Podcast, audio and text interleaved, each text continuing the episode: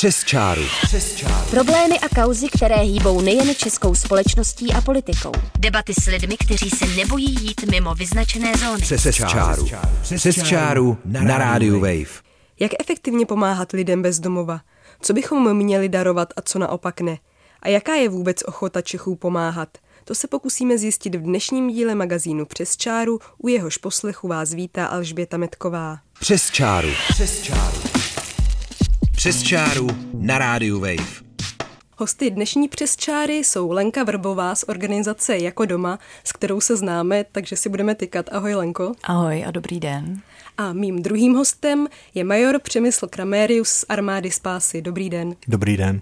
Vaše obě organizace jsou už asi posluchačům z éteru Rádia Wave docela známé, ale přesto bych vás na začátek poprosila, jestli byste mohli svoje organizace a to, co děláte, představit krátce. Tak prosím, Lenko.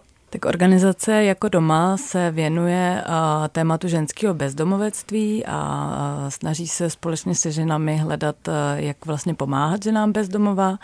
To se projevuje tak, že máme komunitní centrum pro ženy a trans osoby bezdomova, kde mohou vlastně ošetřit nějaké svoje základní potřeby a zároveň se účastnit aktivit, hledat si práci a podobně. A takovým druhým významným projektem je jídelna kuchařek bezdomova, kde vlastně ty ženy mohou uh, najít práci. Mm-hmm. Armáda spásy ta se věnuje různým sociálním službám, tak mohl byste prosím, pane Kramérie, představit konkrétně ty služby, které se věnují pomoci lidem bez domova? Určitě, tak Armáda spásy už existuje 153 let, a vznikla v Londýně. Tady do České republiky ji pozval pan prezident Masaryk v roce 1919. A České republice působíme skoro v každém kraji a, a máme azylové domy s noclehárnami pro lidi bez domova. Pak máme domovy přístav, ty pracují s lidmi, kteří jsou už v seniorském věku a jsou také bez domova. Máme nízkopravové centra a mnoho dalších aktivit. Vy jste, Lenko, zatím jenom v Praze. Teď mě to napadlo, když pan Kramérius hmm. mluvil o tom, že oni jsou v mnoha krajích, nebo ve všech krajích České republiky. Plánujete třeba někdy v budoucnu se nějak rozšířit, zařídit něco jako pobočky? No, myslím, že eh, my za to, na to zatím nemáme eh, úplně kapacitu, možná i myšlenkovou, ale občas se tak jako představujeme, že by to bylo určitě hezký, že třeba eh, vlastně na tom komunitním centru vidíme, že možná není nejlepší mít jedno velký komunitní centrum, ale třeba víc jakoby menší, kde se zvládnou vytvořit třeba nějaký i jako specializace nebo menší skupiny žen, které tam spolu nějak fungují a že to má vlastně svoje výhody. Mě právě napadlo, jestli se neozývá někdo z nějakých jiných měst, že by chtěl mít také ve svém městě něco třeba právě jako jídelnu, kuchařik bezdomova, že byste jako předali to know-how, jestli se to třeba nestává už.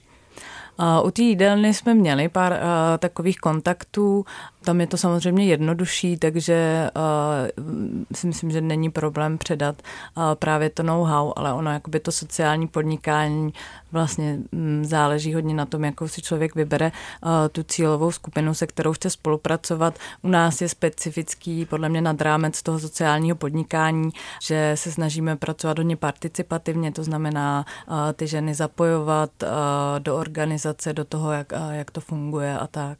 Ono to asi vyplývá i ze samotné existence organizace jako doma, která je přímo zacílená na ženy a vznikla, co já vím, také proto, že nic podobného v Česku nebylo. Co podle vás ve službách pro lidi bezdomova v Česku momentálně nejvíc chybí, pane Kramery? Tak uh, obecně je nedostatek uh, nocleháren na zlových domů, ale jeden projekt, o kterém bych možná rád něco řekl, projekt Ved Hostel.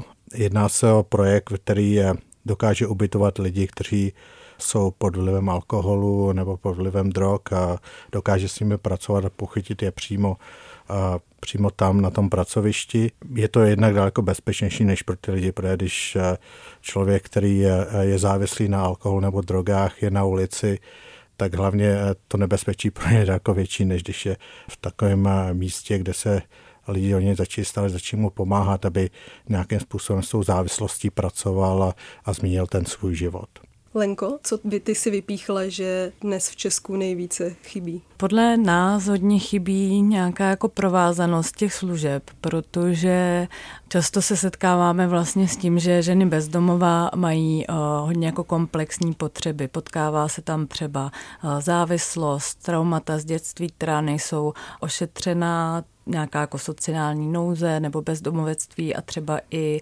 psychické onemocnění.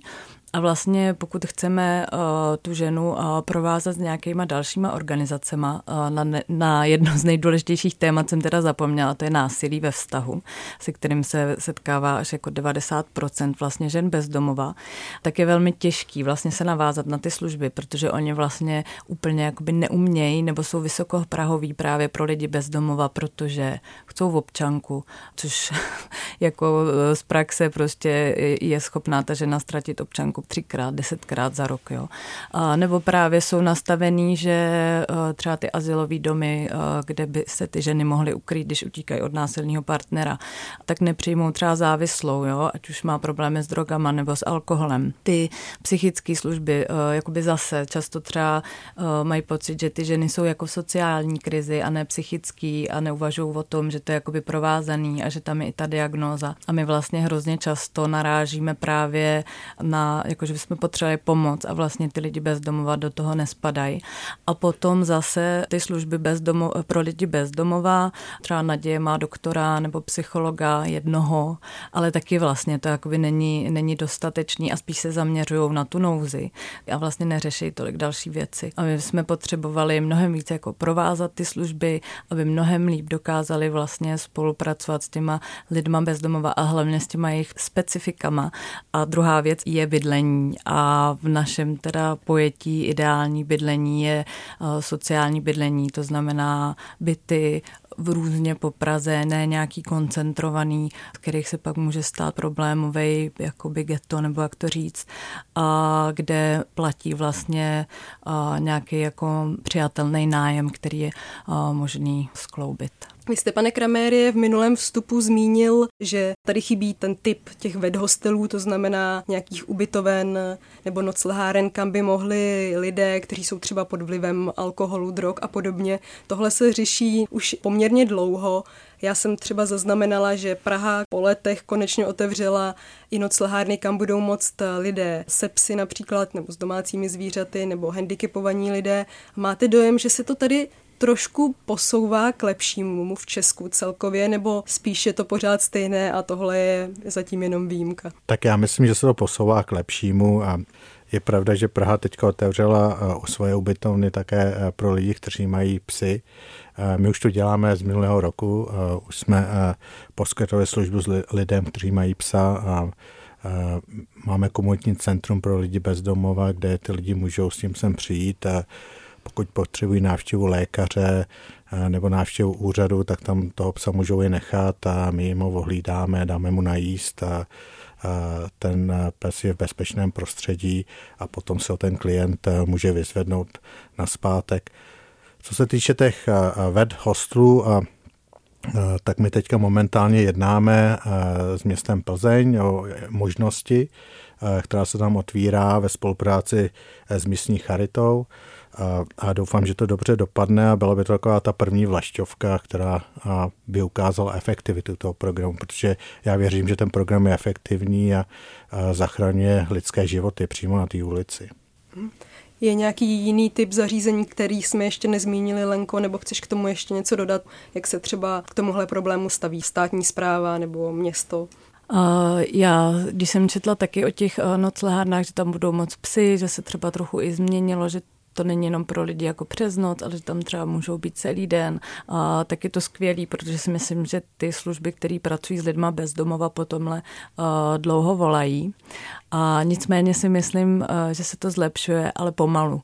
A že je tady pořád jako velký nedostatek a ne, že by to byly jako kosmetické úpravy, ale je třeba neexistuje jako noclehárna zatím, která by byla třeba jenom pro ženy a že jsou jako další témata, a, která jsou hodně důležitá. Ty bed hostely a, mi přijde taky jako hrozně a, důležitý téma. A, v čem třeba Praha podle mě udělala skvělý krok bylo, že vlastně změnila pravidla pro přidělování sociálních bytů a takže do toho mnohem víc vlastně sedějí lidi, kterých se to opravdu týká, to bezdomovectví a, dlouhodobí a, a zároveň teda jako začala vyčlenovat na to reální byty, že to není pět bytů a, a, a naskledanou, a, což je skvělý. Nicméně právě třeba potom vlastně v kontaktu s některými úřady a, a s celým tím velkým systémem a je tam furt jako velká práce na třeba jenom na, pracovat jako s předsudky vůči lidem bez domova. Armáda spásy působí v x zemích po celém světě. Je podle vás, pane Kramérie, Česko v něčem specifické, co se týče pomoci nebo nepomoci lidem bez domova? Asi jediný specifikum, který chci říct, je, že já si myslím, že Češi eh, vnímají bezdomovce jako lidi, kterým je potřeba pomoct, že se ta situace zlepšuje, že to není takový, že prostě přejdu na druhý chodník, když vidím bezdomovce. Ale setkáváme se s spousta lidma, kteří nějakým způsobem buď nám přispívají, nebo nám chtějí pomoct a, a vidí ty bezdomovce a, ne jako někdo, kdo se, já to řeknu tak trošku lidově, válí na té ulici, ale jako někoho, kdo je členem té komunity a je třeba mu pomoct.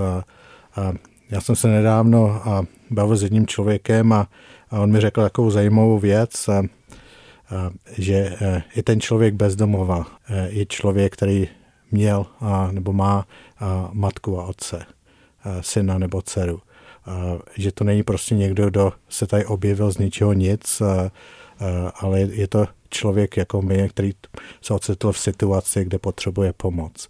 A myslím si, že Češi a, a opravdu to taky tak vnímají a my máme s tím zkušenosti, že a, a Česká republika a, a vidí ty lidi bez domova jako lidi, kterým je potřeba pomoct a pomáhá jim.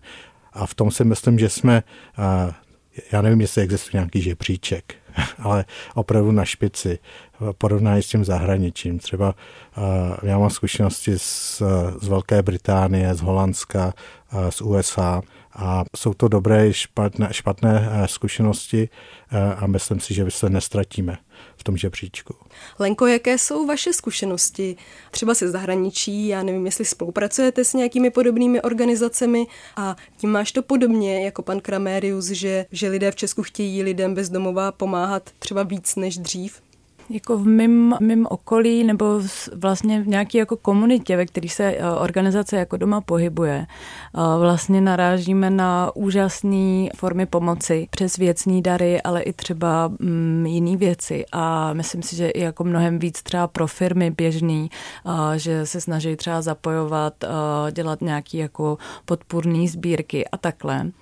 Mám jako relativně nedávnou hodně špatnou zkušenost právě se začlenováním ženy bezdomova a v rámci bydlení, kde vlastně se ukázalo, že často lidi, kteří na tom jsou jakoby sami špatně, třeba sociálně, finančně podobně, nějakou tu frustraci nebo tu nenávist právě dají do všech těch předsudků vůči třeba někomu, kde je na tom ještě hůř, než eh, na ty, kteří se nemají líp, ale kteří jsou za to třeba minimálně zodpovědní, jo? nebo který který bychom jako očekávali, třeba ten hněv, že se tam jako na, já nevím, místní samozprávu a, a různí jako věci, tak z toho jsme byli docela jako zklamaný pak musím říct, že mě uh, občas zaráží jakoby ta forma pomoci. Jo, že mám pocit, že uh, lidi uh, chtějí hodně pomáhat, i lidem bezdomova, ale vlastně možná někdy jakoby nepřemýšlejí nebo nemají možná jakoby dostatek informací na to, aby to bylo skutečně potřebný. Jedna věc je, že opravdu není problém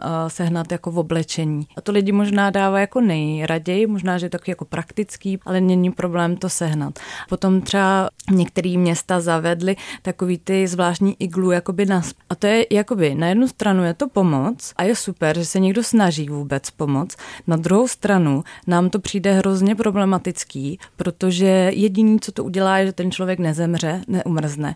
Vnímám, že jakoby ta hranice, to je furt ještě tak morální, že to nesmíme dovolit přece, aby i lidi bez domova umrzali, ale vlastně to nemá vůbec žádný jakoby řešení, to ničemu nepomůže. A jsou tady ty znalosti, jsou tady ty nástroje, které by se měly víc prosazovat. Takže mám pocit, že ano, lidi chtějí pomáhat a, a občas by bylo fajn, kdyby se třeba více jakoby zamysleli, jestli to tomu člověku skutečně pomůže. To přesně byla moje další otázka, jak lidé mají nejfunkčněji, nejefektivněji pomáhat, pane Kramerie. Tak pokud můžu, já bych se vrátil k tomu iglu trošku a, a navázal Můžete. bych pak na to. A my jsme a, spustili projekt iglu v Ostravě a, minulý rok a tam jsme měli devět iglů. Iglu samo o sobě a my to hodnotíme jako efektivní věc, protože se nám s těmi lidmi podařilo navázat kontakt. Tam byl terénní pracovník, který s těmi lidmi mluvil a dokonce dokázal nějakým způsobem pak s nimi pracovat. A, takže někteří ty lidi, kteří využívali iglu přes zimu, teďka už jsou na azylových domech a chystají se na cestu do sociálních bytů, na ten návrat do běžného života, což jinak by nešlo, kdyby jsme neměli ten kontakt skrze iglu.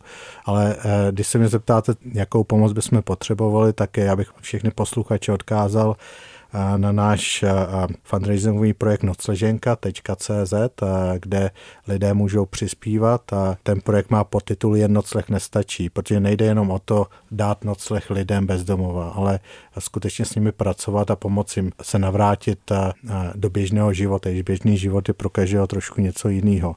A projekt Nocleženka toto poskytuje, nejenom jim teda dává nocleh, ale je tam také započítaná práce sociálního pracovníka, terénního pracovníka, který s těmi lidmi pracuje a snaží se je eh, v tom životě posouvat.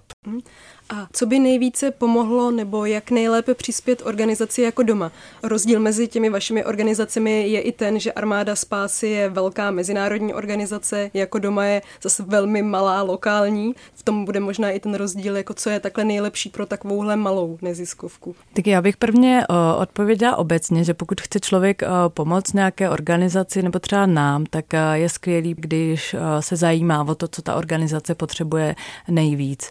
Uh, někdy opravdu to jsou třeba zimní bundy, tak ať opravdu donesou jenom ty zimní bundy třeba nějaký velikosti, který, na kterých se domluví, neza, nezanášet, jakoby, že třeba můžou mít pocit, a tohle by se ještě taky mohlo hodit, ale třeba ty skladovací prostory nikdy nejsou tak velký, takže opravdu jako se zajímat o přesnou pomoc, právě hygienické potřeby. Většinou ta organizace jako velmi dobře ví, jak může pomoct. Potom my hodně oceňujeme i právě, když nám někdo s něčím pomůže, pomůže. Třeba teďka se stěhujeme s komunitním centrem a e, nemáme na to, aby jsme si zaplatili stěhováky a vlastně to všechno hodně děláme své pomocí e, s lidma, který vlastně nám jsou e, ochotní pomoci. No a často pro takhle jako menší organizace je opravdu důležitá finanční pomoc, takže my máme třeba teďka výzvu na Darujme CZ a na pořízení dodávky pro jídelnu kuchařek bezdomova. Takže obecně platí nebát se zeptat a nebát se zjistit se přímo u té konkrétní organizace, co potřebují, protože pak někdy ta pomoc může být i, i možná trošku na obtíž. Ještě k těm finančním darům mě napadlo, dneska všechny neziskovky mají právě na svých stránkách většinou takový ten formulář, jako darujte, buď to měsíčně nebo jednorázově a tak dále. Možná dost lidí právě před Vánoci daruje nějakou jako velkou částku, ale já bych si tak typla, že možná je lepší darovat menší částku pravidelně, nebo co je pro ty organizace lepší? Právě jsou přesně dárci, který eh, darují větší částku před eh, Vánocema a myslím si, že se to vždycky jakoby eh, hodí, vlastně vytváří to nějakou sumu, kterou se pokryjou výdaje, který třeba nic jiného nepokryje, nebo nějaký vlastně výdaje, se kterými se nepočítalo, takže myslím, že oboje je fakt skvělý, když jako někdo podpoří. Chcete ještě něco dodat, pane My jsme vděční za každého dárce a ty dárci, výhoda těch dárců, který dávají každý měsíc, je, že tak trošku s tím darem můžeme počítat, že se můžeme v rozpočtu to naplánovat lépe, ale i dárce, který dá jednou za rok, a, tak jsme za ně vděční a, a nesmírně se ho vážíme. Říká Přemysl Kramérius z Armády Spásy, který byl dnes hostem magazínu Přes čáru. Díky moc, že jste přišel a děkuji taky Lence Vrbové z organizace Jako doma. Magazín Přes čáru můžete poslouchat každé pondělí v 5 hodin. Najdete nás na webu wave.cz, v podcastu a na audioportálu můjrozhlas.cz. Od mikrofonu Rádia Wave se loučí Alžběta Metková. Přes čáru. Přes čáru. Problémy a kauzy, které hýbou nejen českou společností a politikou. Debaty s lidmi, kteří se nebojí jít mimo vyznačené zóny. Přes, Přes čáru. Poslouchejte magazín Přes čáru. Každé pondělí po 17. hodině na rádiu Wave.